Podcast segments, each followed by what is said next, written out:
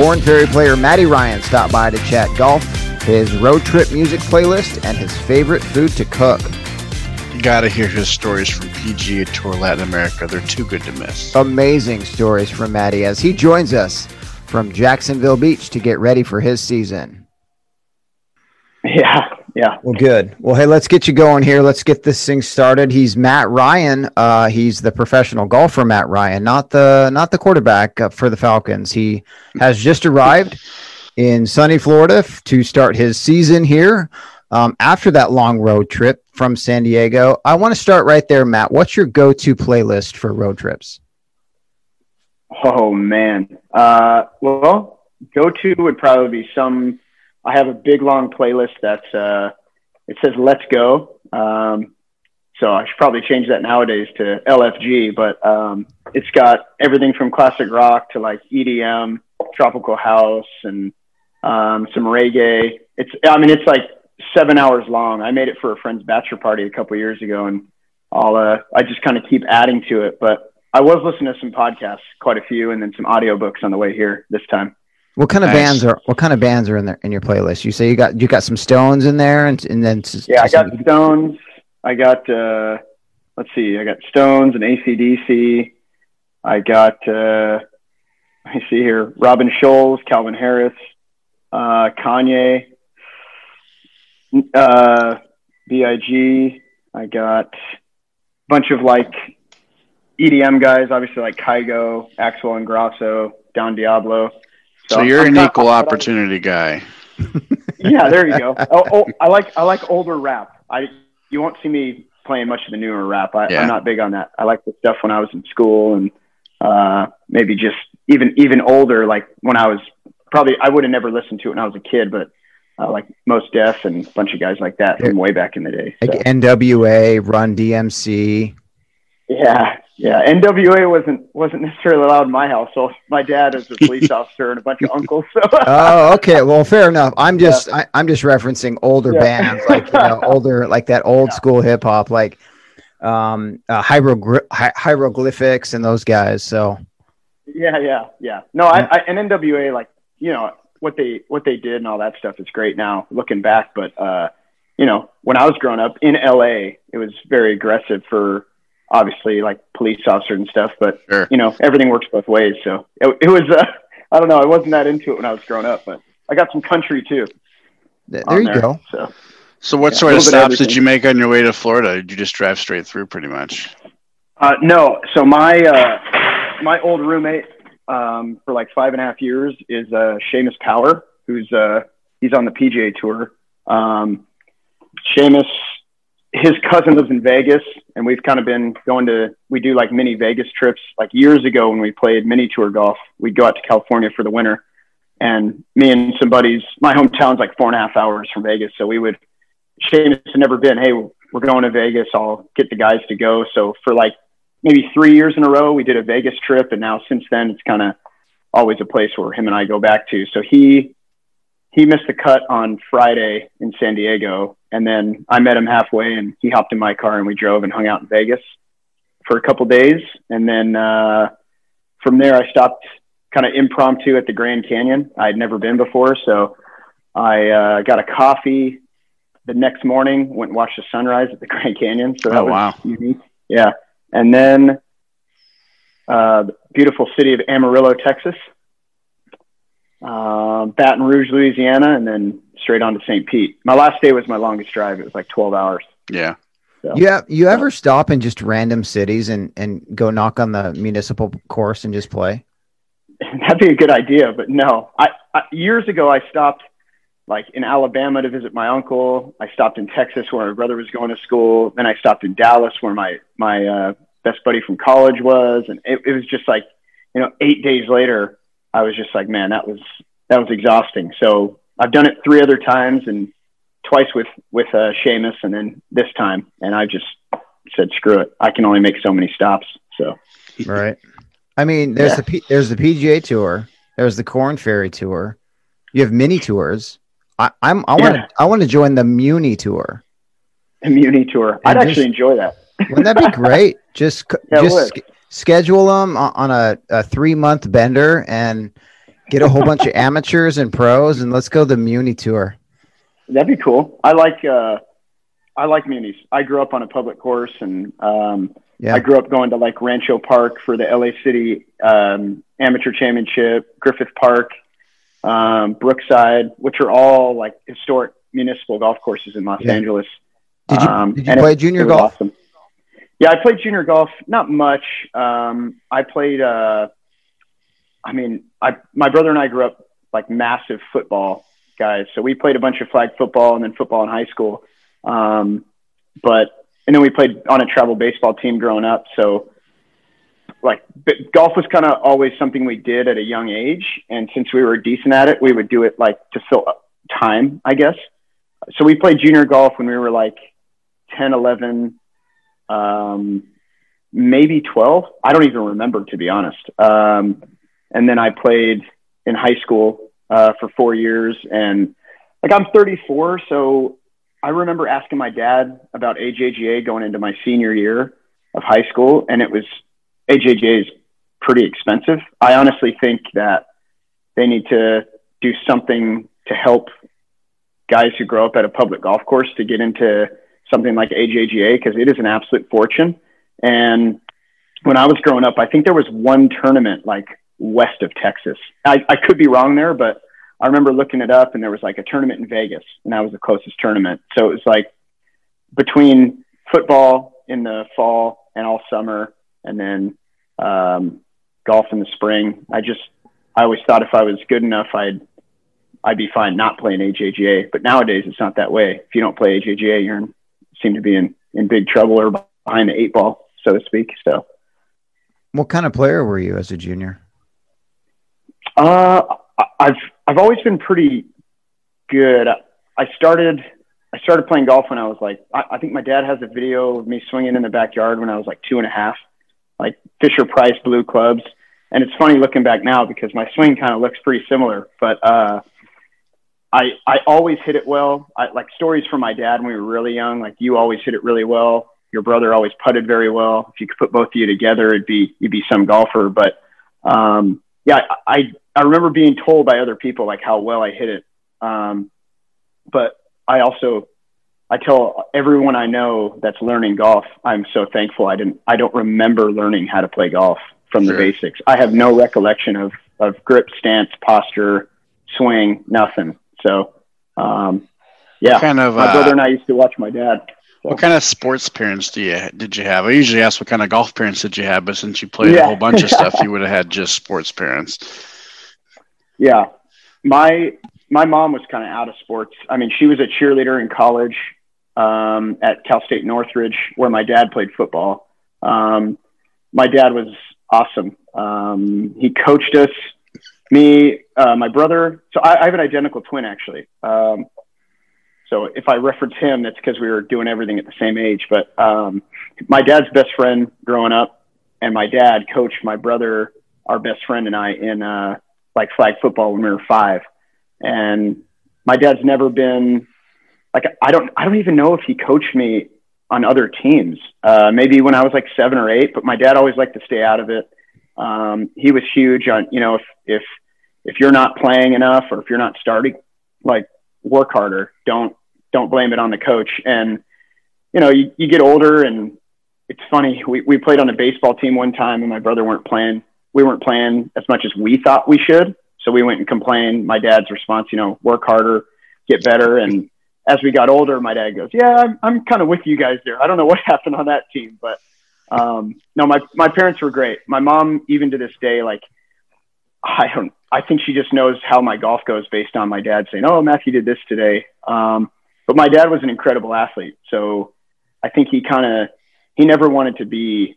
Um, you know, what, whatever they call it now, golf dad, I guess, but it, it was baseball dads when I was growing up. Right. Sure. Um, and I'm, I look back and I'm pretty lucky that my dad, we'd get into it on the course sometimes, but that was as I got older. And, um, it, at a, at a pretty young age, he was like, you know what, I don't, I don't have much to teach you on the golf course anymore. So, uh, do your, do your thing. But I mean, he knows me better than anybody on the golf course. So I, I reach out a- to him quite often about golf. just a good answer because that's what we get I, I mean, I ask that question every pod, I, and we have not had a person that's like, "Oh man, my parents were just militant," you know, yelling at Yeah. me about my posture at four years old, and and it, I wish more parents would hear that because you go to the driving range and you always see the golf dad out there who's just, you know, Yeah.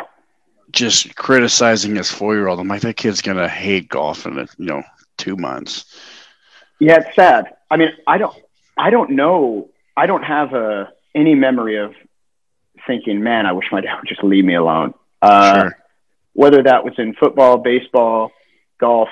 Um, I do. My dad has a huge influence on my brother and I. Like w- since we were twins, we were always the same age or, or same same level of what we were doing in sports. So my dad used to come up with like these we thought they were games, but they were actually receiver drills or a chipping game that was actually, you know, helped our chipping. Everything was like a game. Everything was, you know, if you do well, your brother does well because we're, you know, you're identical twins. And in high school, people don't take too much time to differentiate which one, you know, Ryan on the back of the jersey, which one was that, you know? So, um, yeah, I, I- I think, I think he handled everything great. And, um, yeah, he was he was he was my swing coach till 2011, but um, n- not much. I'd call him, "Hey, Dad, this feels funny." He'd say, "Oh, you know, you used to do this when you were younger. Give that a shot." And then boom, Right. I'd, I'd be hitting it fine. But um,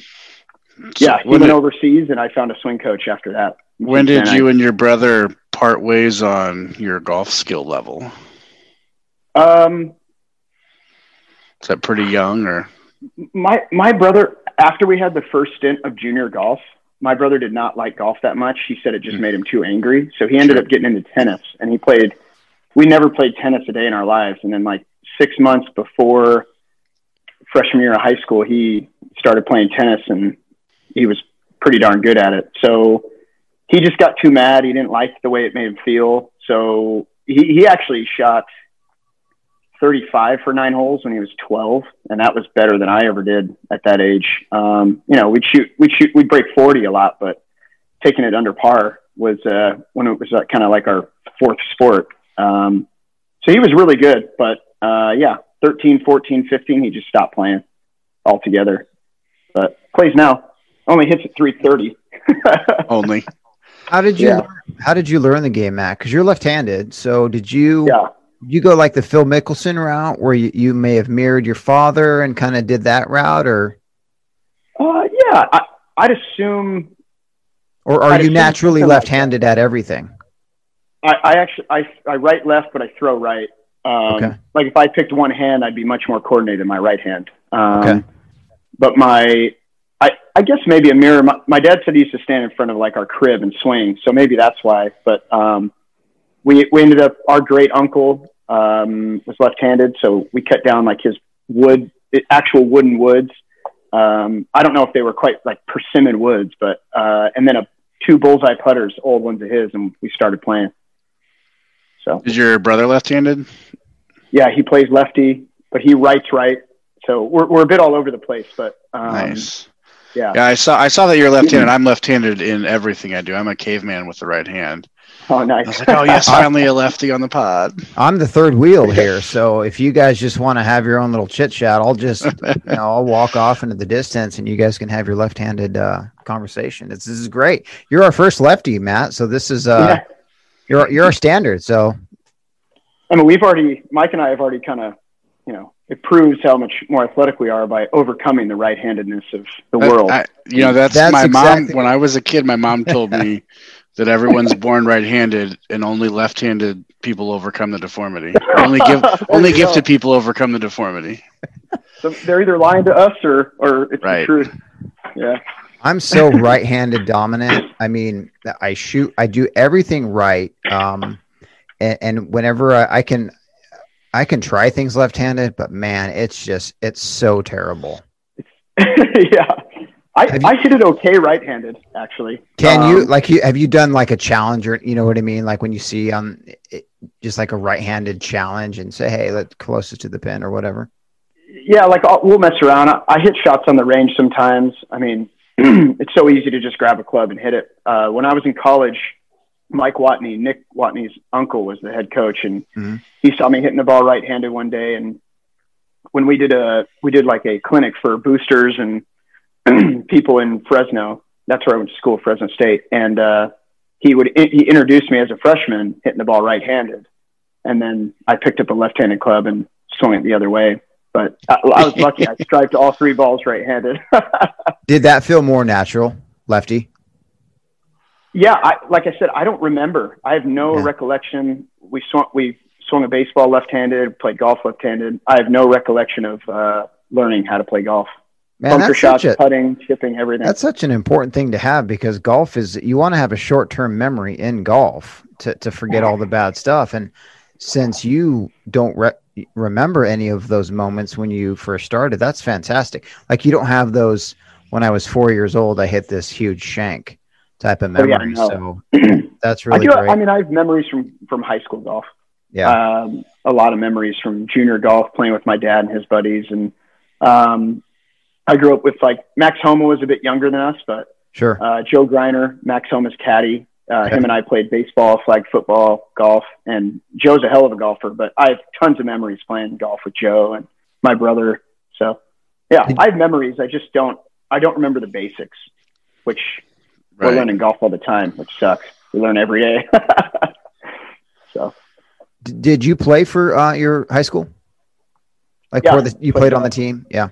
Yeah, yeah, I played four years on the golf team, and then I played three years of football my freshman, sophomore, senior year, uh, which was kind of that was the that was the shit in our hometown playing high school football. We won at one point. I think Hart High School, the school I went to, won like nine or ten CIF, which is Southern Section like state championships.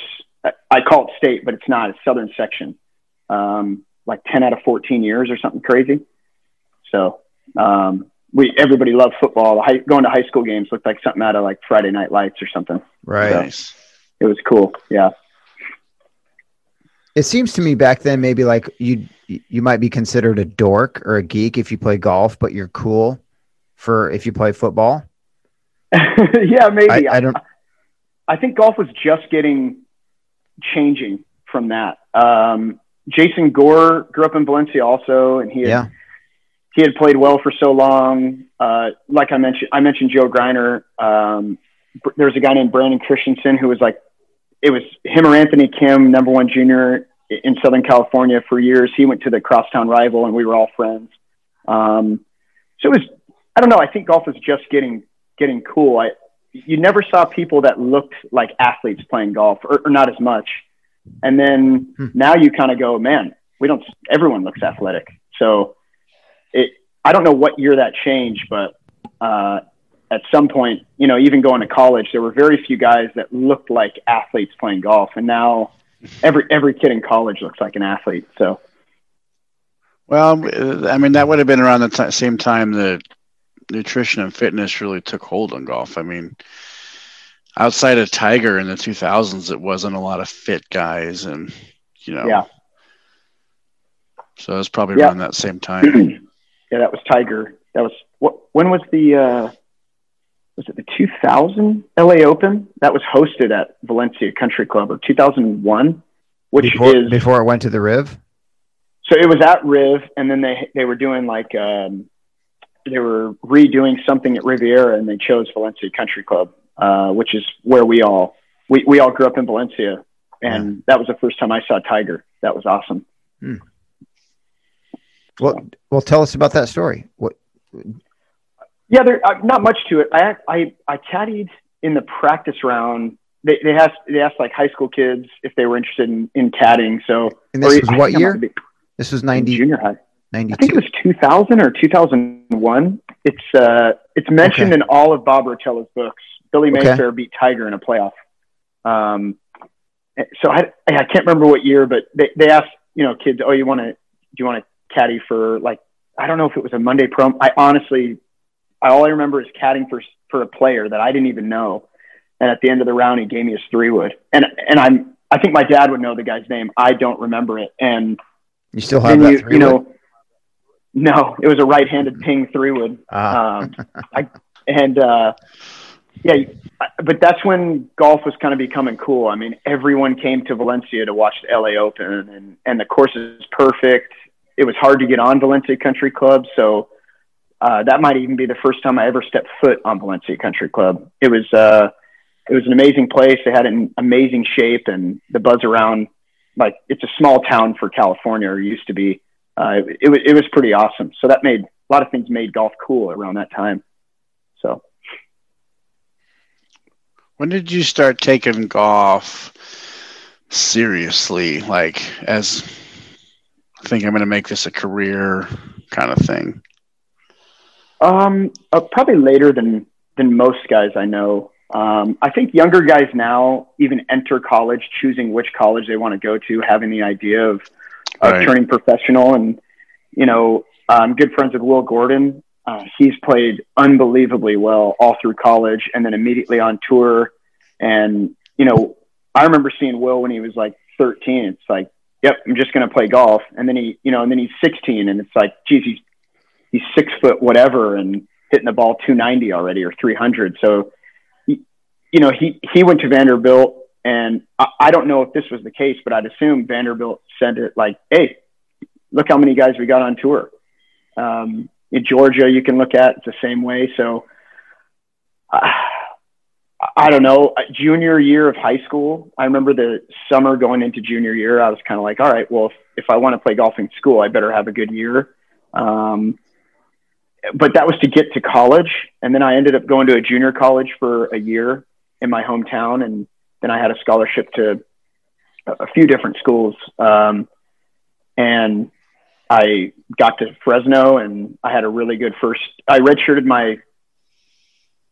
I went to JC for a year and a half, redshirted that half year and half year at Fresno, and then the next year at Fresno, I had a good year. It was like on the all region team, and I thought, all right, well, I'm if I can be an all American, then I'll turn pro. And then junior year didn't play that well. Senior year, I got hurt, and a uh, family friend in Charlotte, North Carolina, mentioned the e golf tour uh, when I was looking for jobs after about seven or eight months after school. And he said, Hey, why, why don't you come out here and live with us and try it? And I'd say that's when I, I was really, it seems late, but I've always been able to hit the ball solid enough to compete. I just, uh, I think my golf IQ was extremely low uh, coming out of college. And uh, the e golf tour was great for that because you were playing with guys on the PGA tour who or who were on the PGA Tour the previous year, uh, you know, web.com or nationwide at the time. So, yeah, it was kind of like get better or go home. So, right. In the golf IQ, you kind of mean like course management and kind of maybe how to prepare or get through a round? Yeah, I, I think when I say golf IQ, I, I, I mean anything from course management, you know, like emotional control. Uh, you, you can talk to guys who have known me my whole life. Um, I've always had trouble kind of controlling my emotions on the golf course. I, it, I, it was explained best to me one time. A buddy said, "You're you're bringing your football attitude onto the golf course," and he was right. Like you know, every shot was like live or die, and yeah. I didn't know how to play the game. Um, I just, I think through college, I was really lucky that I could hit the ball so well that I just kind of like disguised myself as like a better golfer than what I was. Um, so yeah, it, it, uh, emotions, travel, you know, how, how you operate in terms of uh, course management, I think is, I personally think course management is easy. You know, this is what the designer, where he wants you to try to hit it. And can you hit it there? And if you can't, hit it somewhere else. Mm. But I just guys are so groomed. I mean, I was my first year. I played with Brian Harman in one of my first few events, and I think we're the same age. And Brian was all world junior, all world amateur, all world in college. And then I, I was like, oh man, I, I'm, I've never played with Brian. I mean, he, you know, certain guys get, they're so good at a young age. They go to, they go to the Walker Cup and play all these high end junior tournaments, and they get so good mentally and showing up to a course and knowing like everybody knows Brian Harman at that time, right? Yeah. And that's kind of you kind of have to find your way, get used to okay, I need to play my game, and am I good enough? So, I think that's what I mean by golf golf IQ. Yeah. And I think the mental aspect is, I mean, it's obvious. I'm not throwing out a hot take here or anything when I say, you know, golf is what really separates a really good golfer and an elite golfer is the mental aspect of it and controlling your emotions like that. And I wonder if it's just, can you learn um, golf IQ or can you learn to be really mentally stable during a, a pressure shot or are you just that way? No, I, th- I think you can. And I think that I, at times I can use that like quote unquote football. I, I know I only played through high school, but I just did it my whole life at a young age. And that's the best way to explain my attitude. Um, I can use that at times, but if I, if that is on the golf course all the time, I mean, it is exhausting. I mean, golf, you know, people talk about Tiger showing emotion. I think that's one of the most impressive things about Tiger is how he was able to show emotion and then turn around and settle back in. I mean, most golfers are just like this all day, right? Right. And when they give that fist pump, it's on the last hole, or they get super jacked, it's on the last hole to win something, or maybe tie. And uh, I I work with a um, neuroscientist the last few years, huh. um, just about like how the brain works. And we, we you know we go into how my brain operates personally but how the how the actual attributes of the brain contribute to certain things. And i know that i have to do things off the course to be better on it. And when i do those things i'm i'm my emotions are better on the course. I have i, I have a like game plan of how i want to respond going into a shot leaving a shot. You know, some guys, I think it's easy for them, and for some people, it's not. I mean, I, I can, I've always been a good driver of the ball, but I've always struggled with my emotions, and I think that's uh, just every guy has to work on something a little different. So, I've really enjoyed working on that the last few years. So nowadays, when you have a great round or a good tournament, is it because you kept those emotions in check, or was it because you were just hitting the ball better? Like what fluctuates more in your game, the mental side or the physical side? De- definitely emotions uh, is when I handle things well. I mean, I, I think even for me, uh, you know, I, can go play a mini tour event and, and I'm kind of on cruise control or PGA Tour Latin, America, uh, Latin America is a really good golf tour, but I had, you know, I've seen some success down there. I haven't won, but when I go back now throughout the years with Korn Ferry status or something, I, you just kind of have a sense of calm where the fact that I haven't done it yet on the Korn Ferry Tour, I think I tend to get a little emotional hmm. um, because I know I can. I know I hit it well enough. I know I put it well enough, chip it well enough. I just haven't done it. So if if I do all those things well enough, and in practice I'm I'm doing it to a higher standard. Um, if I'm not doing it in the tournament, uh, for me, it I I really just go okay. It's something emotional you know, what am I what am I doing wrong here emotionally, either on or off the golf course? It sounds like the like uh stepping stones of of confidence, right? Because I mean, 2019 on uh, Latino uh, tour, I mean, you had a great year. Uh, 14 events, four top tens, eight top 25s. You only missed three yeah. cuts that year, so it's gaining that. You did that so there's that confidence, and then you get status on Korn Ferry Tour. So now it's time to build that confidence on Korn Ferry Tour. Am I am I reading into that, or is that?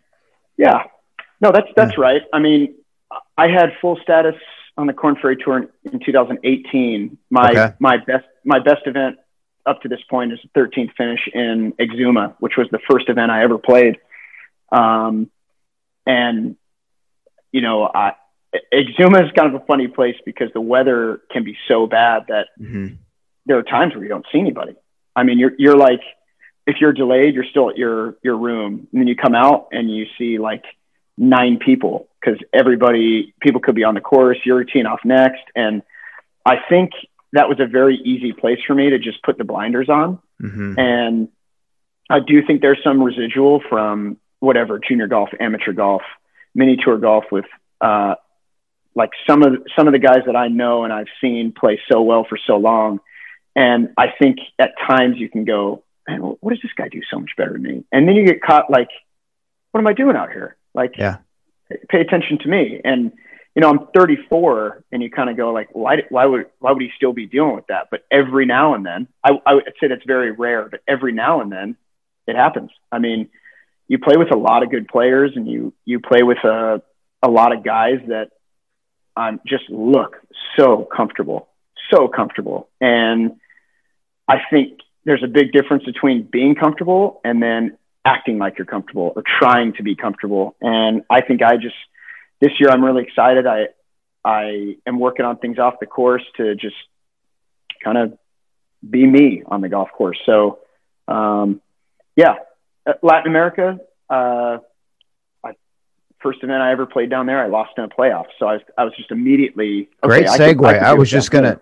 That's a great oh. segue. I'm glad you brought that up. I I wanted to learn about that because that was your very very first event on there, right? And you get into a playoff. Yeah. I mean, talk about that. So we just talked about confidence. What yeah. did that mean to you as a player? And and was it like the I belong aha uh, yeah, moment? Yeah, and I, I honestly think it was before then. So I I I was at final stage in 2013. I had a bad. That was when it was six rounds. Still, I had a bad fifth round that just like for, took for the PGA everything. Tour Q School. This was the first year. It was only um, web.com. Oh, God. Okay. So, yep yeah, that was the first year final stage was six. It was still six rounds, but it was only for a Korn Ferry tour card.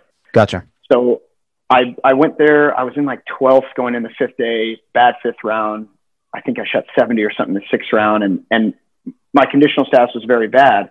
But I was told, oh, you, you know, the the first events of the year, which started in Brazil, go very deep. I was playing an e golf event with uh, Seamus Power, and he's like, hey, I'm going to go play the Latin event or try to Monday for the Latin event in it was in Guadalajara, Mexico. And so I, I was kind of like, well, screw it, I'll go. And again, it, you go there. The Latin tour was just kind of getting traction then, and you go there with Korn Ferry status, and you have the a different, like you you put it well, like a stepping stone of confidence. It's just a little bit higher than everyone else there.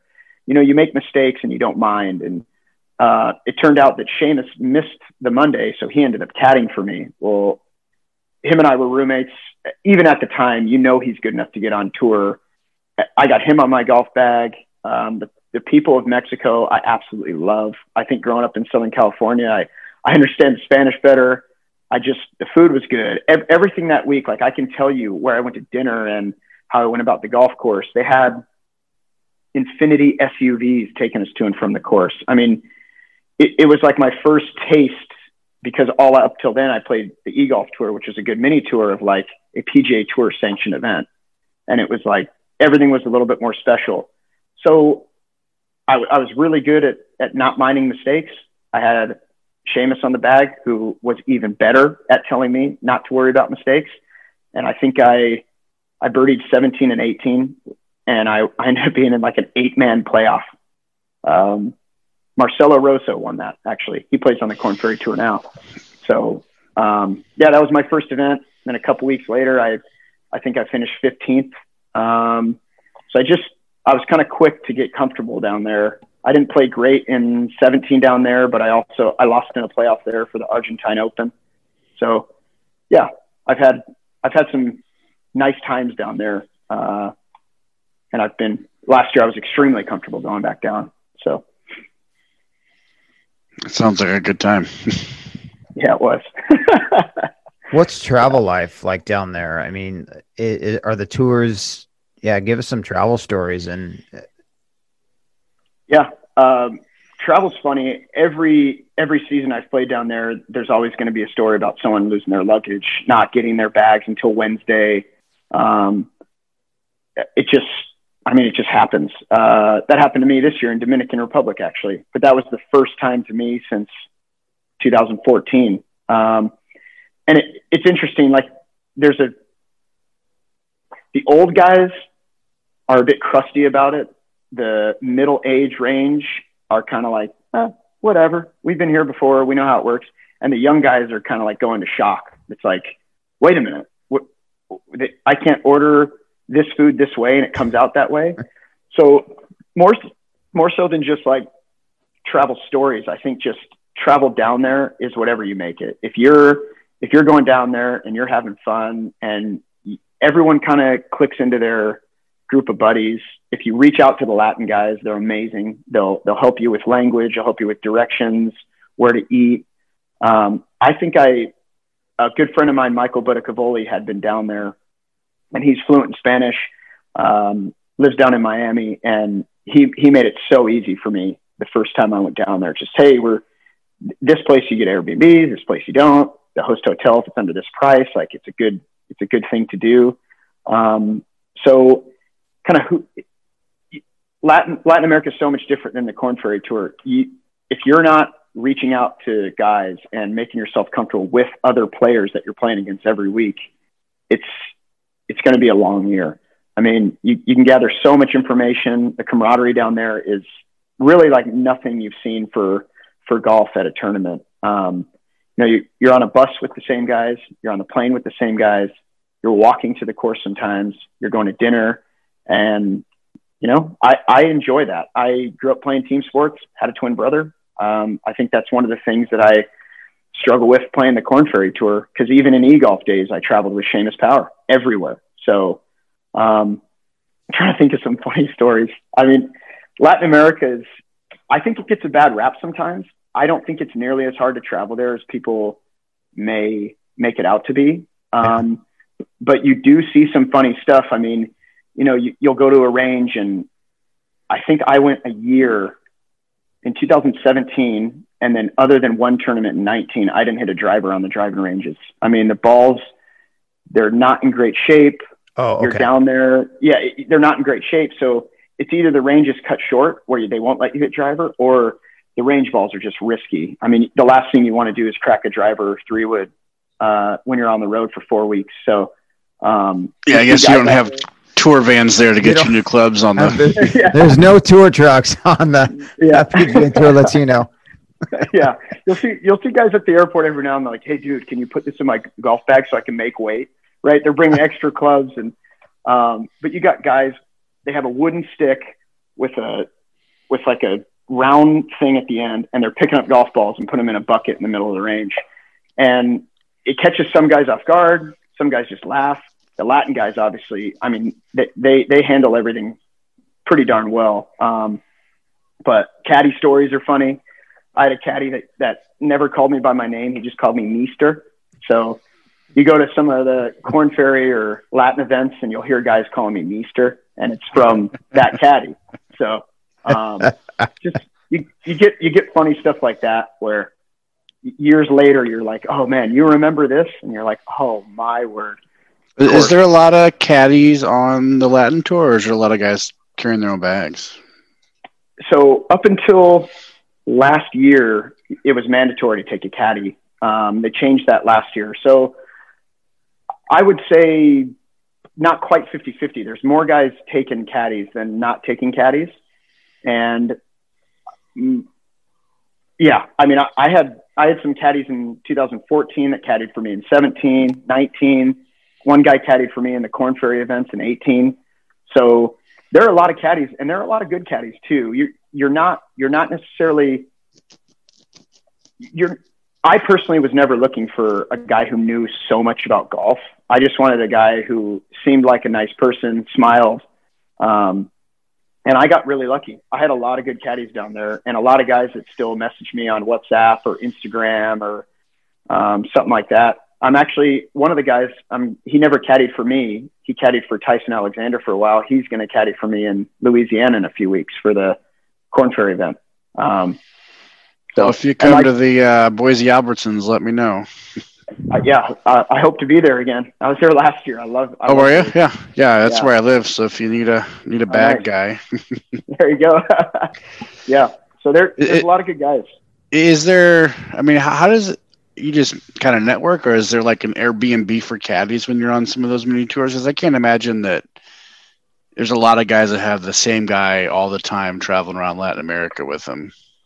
Yeah, some of the some of the Argentinians, um, I think Mito Pereira had either the same guy or maybe two guys in one year. There's more than you think that get around to every event. Um, but those are the guys that are also going to come with some of the Latin players to get on the Korn Ferry Tour. Um, there are a few really, really good caddies down there, and they they're doing the same thing as some of the guys that are that are caddying, you know, in the states. They just want to keep moving up to the next level. So, right, um, yeah, my goal was to find someone that spoke less English. I, I found that if I wasn't trying to speak English all day, there was less to say, and they were, and chances are they were probably still pretty good with golf knowledge. So, um, yeah, everybody kind of has their own method, but there there are some really really good caddies down there for sure.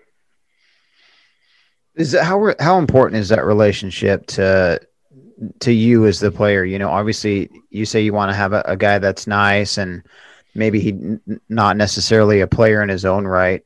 Does it maybe hurt you or hurt players more that the caddy may know a lot about golf and, and is a good player in their own right, where they may talk you into a, a seven when you really want to hit the eight, but they're so assertive that they're, they're like, no, you need to hit the seven here. And then the seven ends up being the wrong club.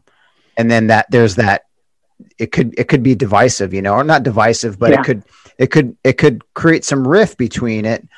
Um, like Bubba with his caddy, sometimes he'll he'll rip into him when he, he's like, "Oh, I should have hit the nine. So, is yeah. that? I guess it's. What's your take on that? Yeah, I think ultimately, personally, the player gets more reward than the caddy. The player gets more recognition than the caddy. It's the player's decision to make the final decision. I don't. I've never been one to. I'm trying to think of a case where I've Latin or American. I mean, I've had a lot of American caddies too, where I'm trying to think. Uh, my opinion is, if I ask you, that means you have open rein to be yeah. as honest as possible. Say whatever you want, and then if even if I disagree with what you say, I still would rather you be honest before I hit the shot than after say, "Oh, I I thought it was the seventh. Yeah, and you're just like, "Oh, dude, it." I asked you, right? So, I I don't know. I, I every guy everybody does things a little differently. I know some guys that are it's almost like they're intentionally mean to caddies or blame the caddy to almost just feel like, well, I, I couldn't have done that. I'm too good to do that. So they don't take and, the onus on it when they're the ones that hit the shot. I mean, yeah, for sure. And that's okay. I think, yeah, I think a lot of times when that comes out on like TV with certain players, they, they get a bad rap, but you see that all the time. Um, uh, yeah, I don't know. In, in Latin America, I've kind of, I use this technique where I would hold clubs like this. Yeah. And, and the caddy would just tap one and for me, it wasn't so much that I thought one was right or wrong. It was, I know exactly what shot I want to hit with this eight iron or sand wedge or lob wedge. And I know exactly what club I, or what shot I want to hit with the other club. And I just needed to choose. I just need to fully commit to which shot. So it wasn't so much like I already picked one and I want to see what he chooses. It was, it was more of, I already have the shots in my head. I just need to go with one of them. That's like the Russian and, roulette for golf. Pick yeah, the but, bullet. I mean, we're like so many guys. I, this, uh, this no way meant to come off arrogant. We're so good to a level of professional versus amateur. I could hit so many different shots with a sand wedge or an eight iron, and and everyone at my level can. So I think sometimes we just bombard ourselves with, well, I can do this one, I can do this one, I can do that one. And if you just pick one, you're, you're good. You're good to go. And I've taken that with my, um, my buddy Colin Wheeler, uh, a guy named Owen Cass. They've caddied for me over the years. And, and I just say, I don't need, I don't need to talk about what I want to do. Just pick one. And it's, it's worked out great for me. Uh, but again, it's more of, I don't, I just need to commit. So, so what's um, your what's your stock shot? Something on the line. You're going into a green, pins in the middle. You just what do you rely on? What kind of tour are we playing here, Mike? Pins in the middle? uh, yeah, Mike. This tour. ain't no softy this, executive three. you guys didn't get the pin placements for the Muni tour. Is, we we want pins over yeah, give him a. So he's a lefty. So you you have to present this now. You can present this. Now I can. Yeah, I got in trouble. I I, t- I presented this entire golf shot scenario a couple pods ago, and then I realized I asked it backwards as a left hander to. So go ahead, Mike. This is your oh, chance yeah. to redeem yourself. No, no, I mean, so like what? The floor is yours. Tuck pin. I mean, but uh, you got to just hit a good shot. You cut. You you hit a low punch. You know, you hit a high draw. What do you kind of? What's your stock go yeah. to? I actually heard the pod. I think it was a Conzo maybe, or it was. Kevin Uh, I think it was Kevin. Lucas. Uh, it was Lucas. Lucas, yeah. I was like, oh crap, I asked it completely backwards. yeah, I don't. I, I'd say if um, it's different going into a green and off the tee. Um, going into the green for me would be very pin dependent. I mean, if the pin if the pin is back right, I, I'm not so much along the lines of I have to hit it in the middle of the green and work it to the pin. If I feel a shot, I'm hitting it. So if I think the hardest shot in golf is when something's on the line when you're around the cut. When something's on the line when you're in contention, I think it's a lot easier. You, you, contention, you're feeling good. You're obviously playing solid.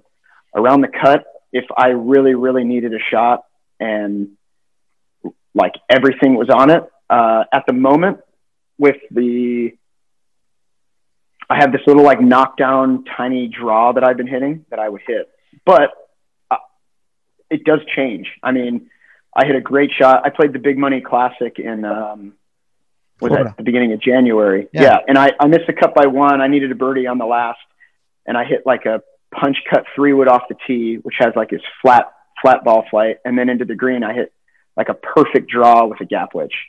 So I, I for me, I- I've always been able to work it both ways pretty easily. It would just depend on a few things. I, I wouldn't say I have one locked in go to going into a green if I'm if I'm being completely honest. Yeah, Um, that's that's similar to me because the longer the club is, the more comfortable I am with the cut, and the shorter the club gets, the more comfortable I, I am hitting a draw. That's Yeah, and that such an to do with interesting. loft and That's such an interesting perspective, though, Maddie, because you just said that you you feel more pressure trying to make the cut versus in contention. And I mean, personally, me as a player and as a fan, I would think it would be more. So that's that's really interesting yeah, I mean the cut. If you're around the cut and you're a solid, because you're not making you're- money. Yeah, you got to make the cut to make money. I, I understand that, but yeah, Yeah, and I I think I'd say most majority of golfers aren't even thinking about the money while on the course. I, we just want we just want to play well, and I think I've actually talked to Kevin Lucas about this over the years. Like he- he'll say the same thing, like whatever about the money. I just want to win the golf tournament at the end of the day. Um, and I I think my, my thought with that is like when you're around the cut or you're around the number in Q school, you're not playing very solid, it, it, or, Yeah, you're not I can scoring see very that. solid. So yeah, when you're in contention and you're you're up there or even leading, like you're playing well. So I mean, you're you're cruising, man. Like you're it's fun. You're you're probably laughing with your caddy. You probably got good playing partners. Even if you don't, you're in your own world. I mean, when you're when you're around the cut line, things probably just aren't working. If that's off the tee or if that's the iron game, the wedges not close enough, just burning edges. So um, you just you have more. I get pressure, and if the definition I use for pressure is is from the uh, Dr. Justice that I work with is you have too many thoughts and most of them are negative. So Yeah. that's that's when you're around the cut. That's when they pop up or at Q school. So What kind of on-course guy are you during a tournament? Are you a big talker? Do you stay in your own zone, or does that depend on where you're at on the leaderboard or what day it is? uh, yeah, and you'll see everyone do that, right? Like uh, Sunday coming down, if you're not in contention, everybody's just cruising, and like a lot of guys are chit chatting a little more. I've really worked hard on the last couple years not talking as much. Um, I'm a, I'm a very social guy off the course, and I love networking with people and getting to know people. And you know, at, at times you're on the course, and if you're doing that all the way to your ball, it's like, oh shit, I got to hit a golf shot now. And so for years I've I've worked on that longer than a couple years, but the last couple years I've done a really good job of like controlling my environment in terms of like I even have a system where I I talk from tee to fairway, but if I'm going fairway to green or tee box to green on a par 3, I have some mental stuff that I work on or emotional stuff for me that I don't I I won't talk much. I'll, I'll be cordial with someone, but if someone goes into a full conversation, I might pretend to go walk back to my caddy and get something or walk to the trash can. I, I just know there are certain things I have to do emotionally to give myself a better chance on the green. So, yeah, I think everybody's a bit different. Um, you also have guys that you just really, really connect with well. I don't, I, I mentioned controlling my environment. If I'm playing with guys who I know are very professional and very um, they're not going to say anything that would make my brain go somewhere else or frustrate me, then I'll I'll I'll, I'll be open to talking to them. But like, who's um, the who's the jokester on tour? Whew. I mean, Andres Gonzalez is absolutely hilarious. Half uh, man, half he's, beast. He's one of the he's one of the funniest people I've ever met. He like is he always is he that way on course? Like is, is his persona yeah. as he off course on course? Yeah. He he's almost more so on the course. I mean, yeah. if, if he's at practice, he's he's practicing. But if he's on the course, he's very funny. Like he, we're me, him, Andrew Novak were playing in Wichita, and I th- I think it was Andrew. He hits a shot or he, he makes a putt on the first, strikes one down the middle.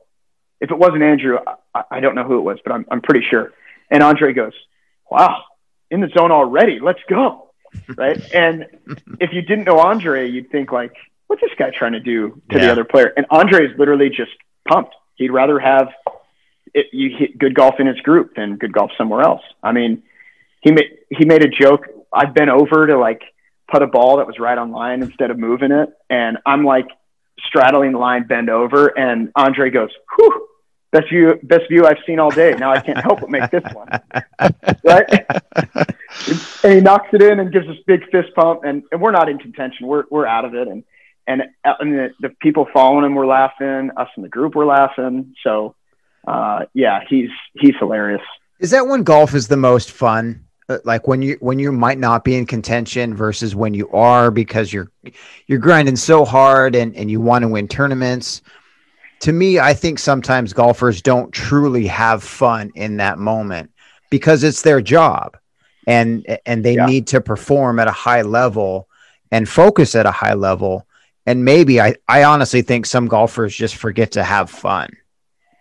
Oh yeah, for sure. I don't uh, the most fun you can have on a golf course is winning a golf tournament, being in yeah. contention.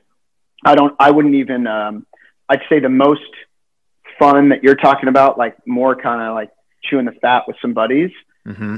Yeah, I, I think when you're you're coming down the last six holes, seven, eight holes, if if you're not playing great and it's the last day and you didn't start the day, you started the day towards the back, you'll see a lot of guys like do some funny things um, and hang out more. But you but at, after the round, you're just like, oh god, that was a shitty week, right? So yeah, the most fun you can possibly have is winning. Every guy coming up to you saying nice playing and getting phone calls and texts. And I don't, uh, uh, Harold Varner, I've spent a lot of time with over the years, plays, plays he, in Charlotte. We played eGolf. Um, he has more fun on the golf course than what I've ever seen in terms of what you're talking about. I mean, you're, I agree. He just loves golf.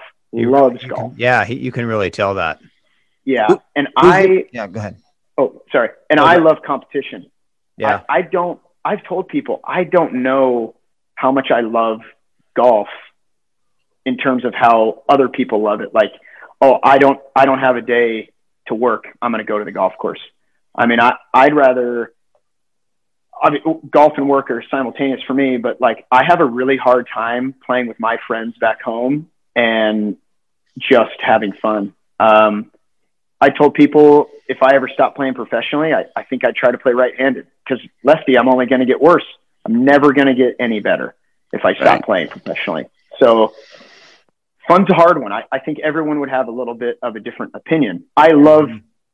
the things that golf has brought me: travel, competition, uh, networking, um, experience. I mean, stories, and but I I love competition. I love being able to hit a shot when you're under the gun, making a putt, and whether that's a team game with buddies or individually playing at a golf tournament. So, yeah, I think fun's fun would be, be based on each individual. Yeah, everybody's got their own definition for it. Yeah. What's different than you expected in pro golf? Uh huh. I gotta I gotta think about that one for a second because it, I have uh, I did turn pro in 2010. Um,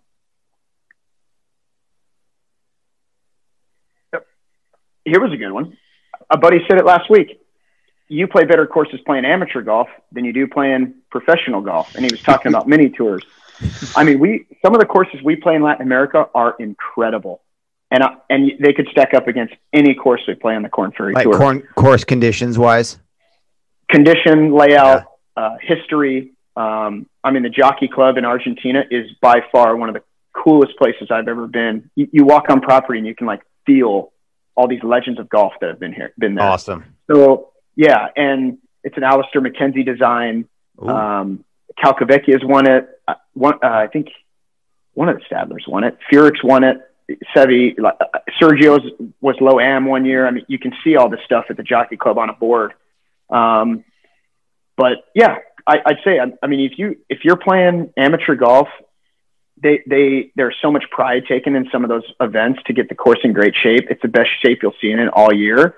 And sometimes in mini tour golf, well, a lot of the time in, in real mini tour golf, like I, I won't say say the tours, but below uh, Latin America, Canada, Korn Ferry, and even you get some on on those tours. Like it's almost like you're just guys showing up to play, and that was kind of weird because you expect and the e golf tour did a great job when I first turned pro, getting on courses that were really really good. But then you go and play some other tours, and you're like, man, what are we doing here? So it's like the Muni tour. It- There's I- There at it is. times, at times, yeah, you're you're. Uh, I mean, sometimes you can't get a tee time for a practice round at some places, and you're like, they don't they don't even really want you here. Like, so that was a bit surprising because you just think like pro golf, like people are going to love it. So Sure. I, I, that that would be a good one. What's your? Do you got a favorite city to play in? City, country. I, I- yeah, I, I, mean, I there are some countries in Latin America I just fell in love with. I, I, I love Mexico. I always get a good feeling when I go to Mexico. Uh, I don't know if it's because the first tournament, like in Guadalajara, or um, I mean, several others where I've played well. Uh, it seems like every time I land in Mexico, I just I'm I just get good vibes. I mean, the the tournament directors and some of the people that work for the events for the Korn Ferry Tour in Leon are also working the Mexican events uh, for Latin America. I mean, I, I don't know how many of my good finishes have been in Mexico, but a lot. Um, I, I played well in Leon in the Korn Ferry Tour twice now. I, I but and then again, I, I love Bogota, Colombia, and I've never played Yeah. well there. I think I've played one good round of golf there, and I've been there six times. But it is one of the coolest cities. I mean, you can walk everywhere. People are riding bikes. Um, but yeah, Quito, Ecuador, Santiago, Chile. One, one year in Santiago, I just I picked a different direction to walk every morning and just walk for like an hour and would turn around and come back to the Airbnb. So yeah, I mean, there's Buenos Aires. I mean, there's there's a lot of cool cool places.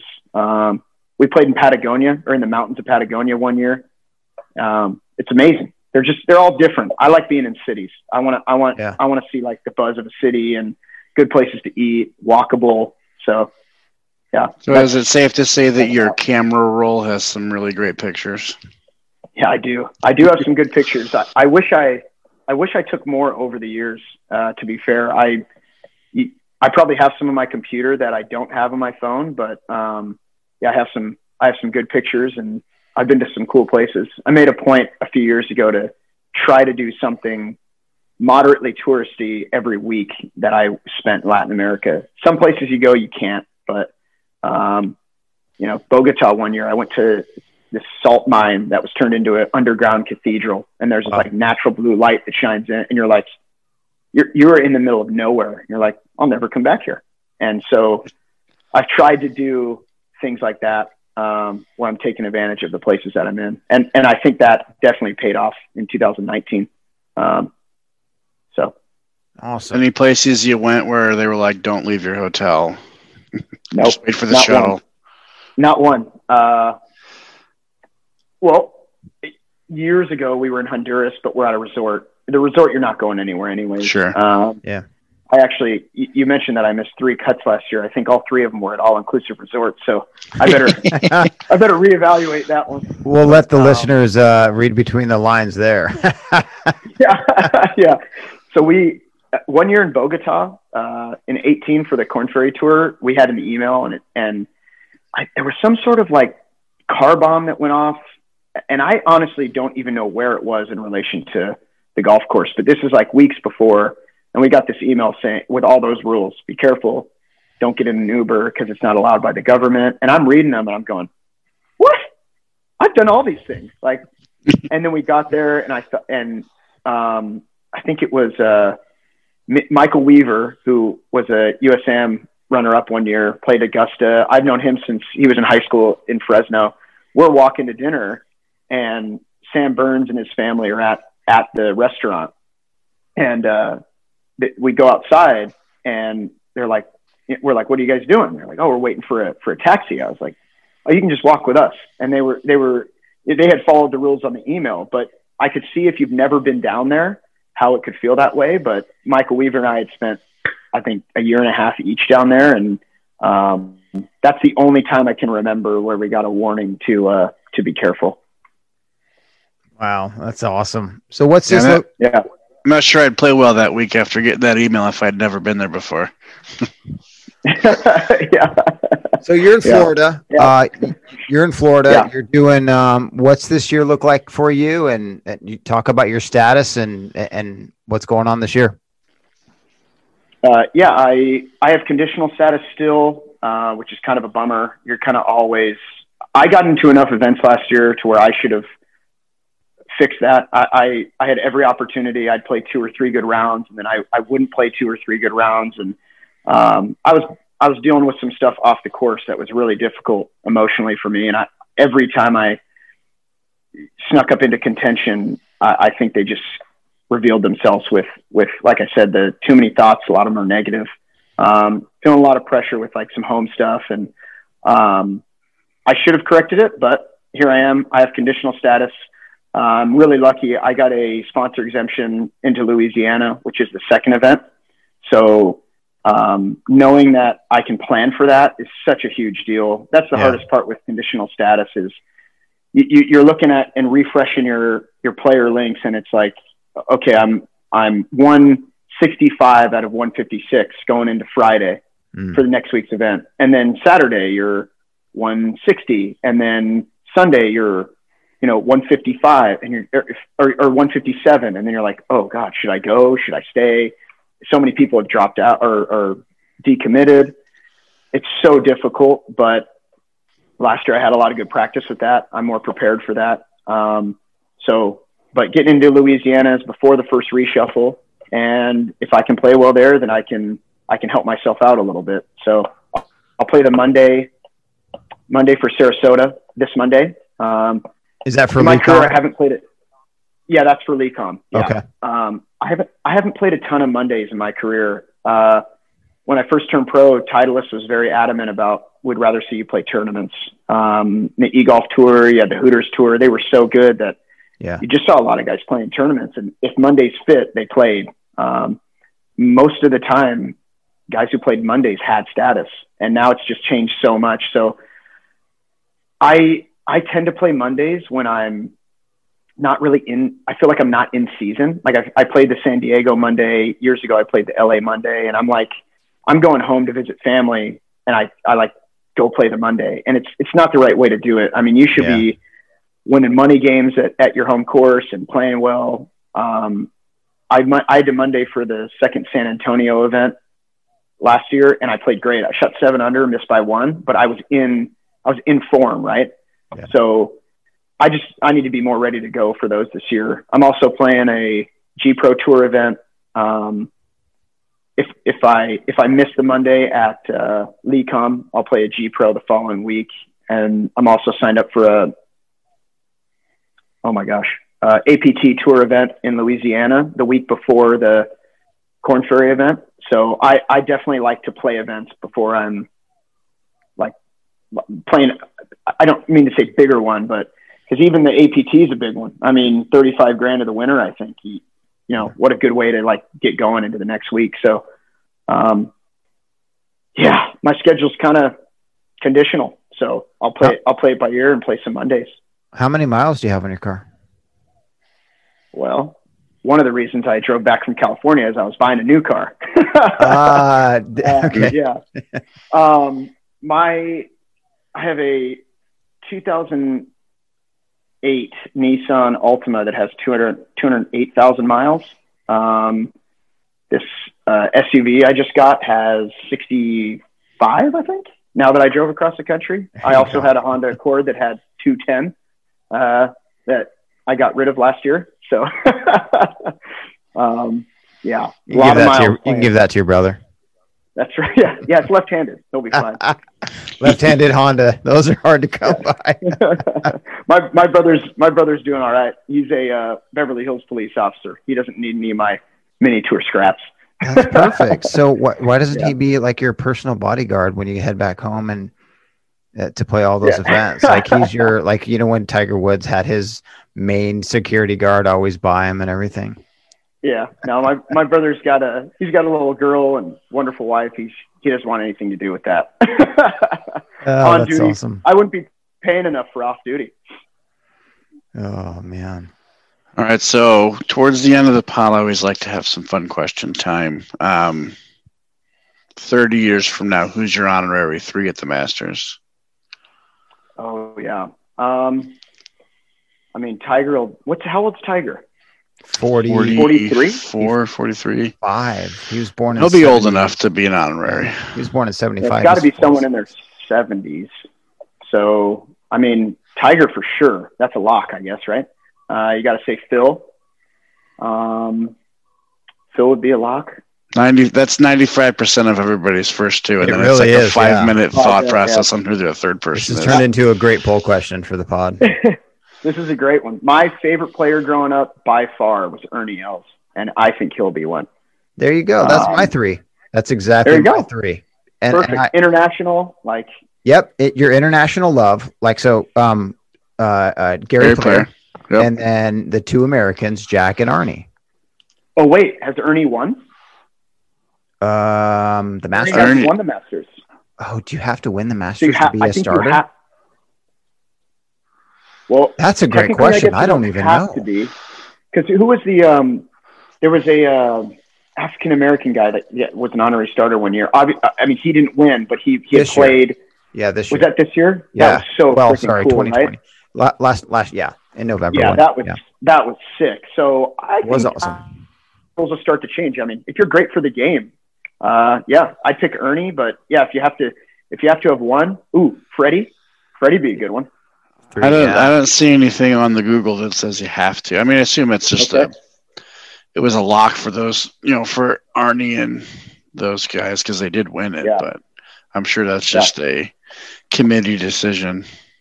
For and then after Must Tiger, Phil, and Ernie die, it's Patrick Reed, Sergio Garcia, and oh, can't get me started on Patrick Reed.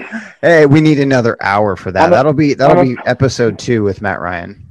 I'm a pretty honest guy, so I don't. Uh, I can what? save that story for another time.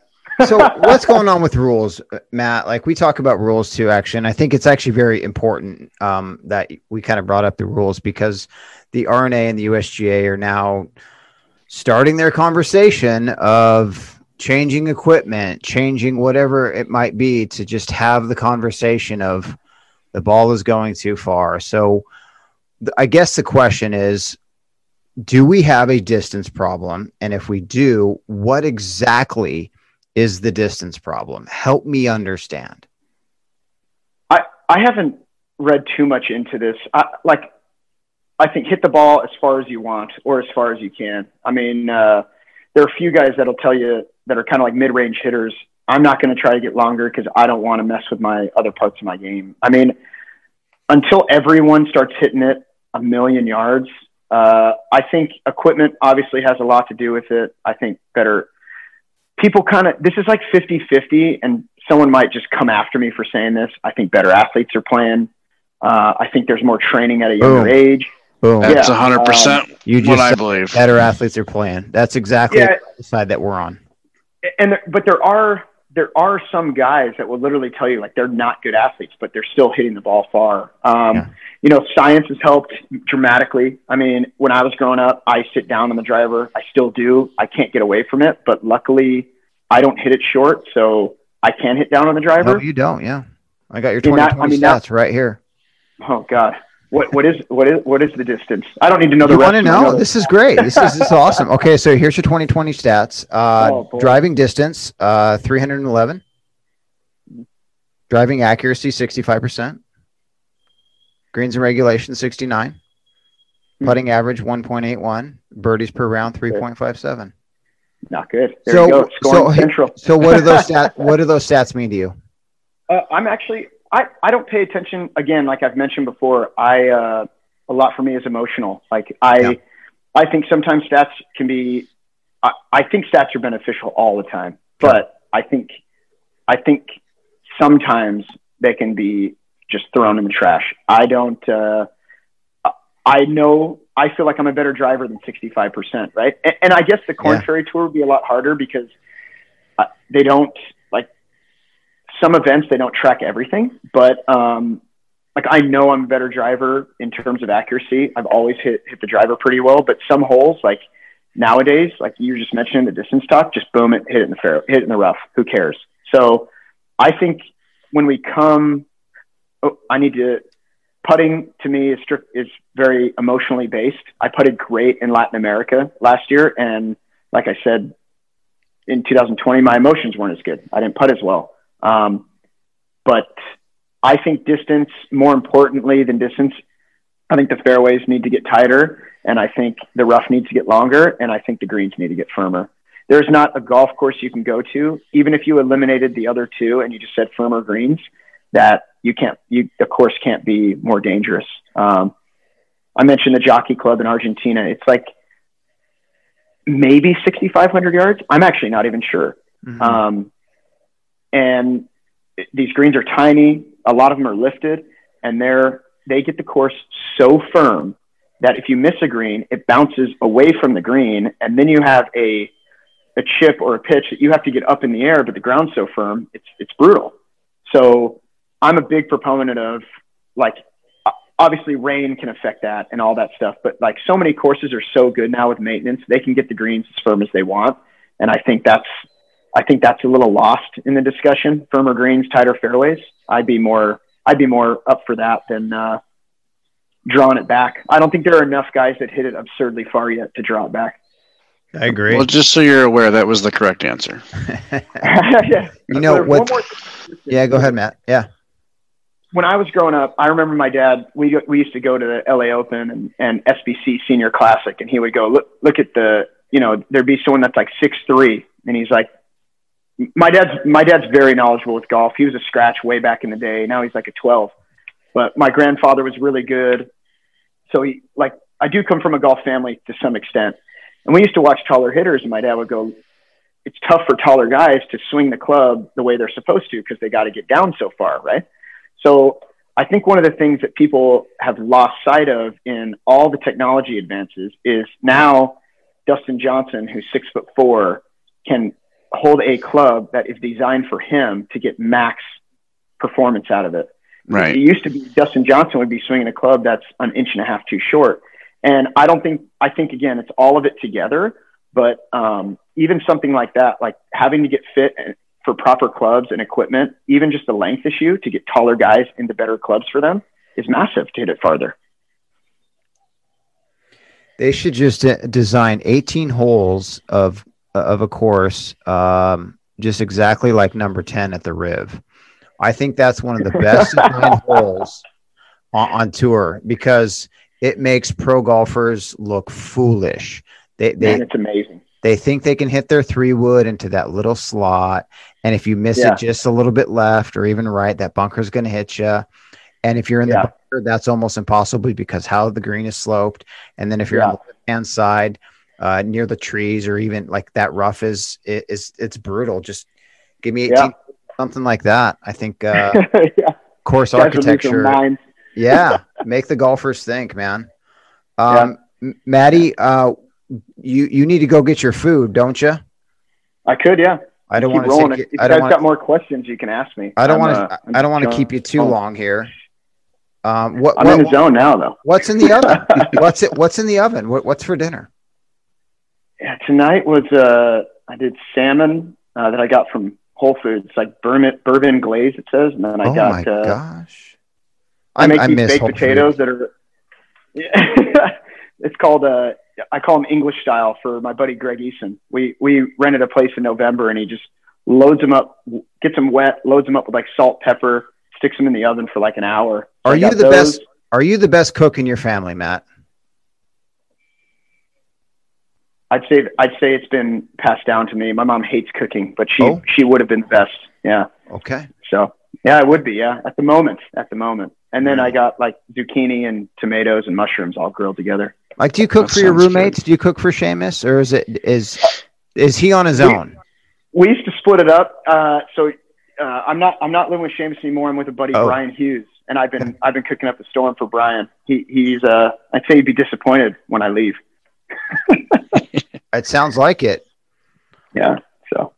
Well, shoot. Yeah. Uh, if you make it to Boise this year, which you will, um, by the way. Yeah, that's um, the plan. Yeah. Podcast had, bump. It's the podcast bump. We had uh, um, an Auburn player on uh, early December, and his next event out, he he won.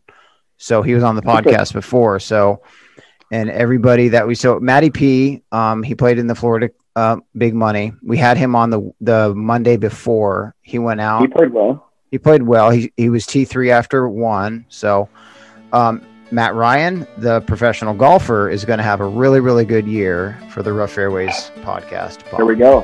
You heard Here it. we go. It won't, it won't be first. Rough Fairways, will it?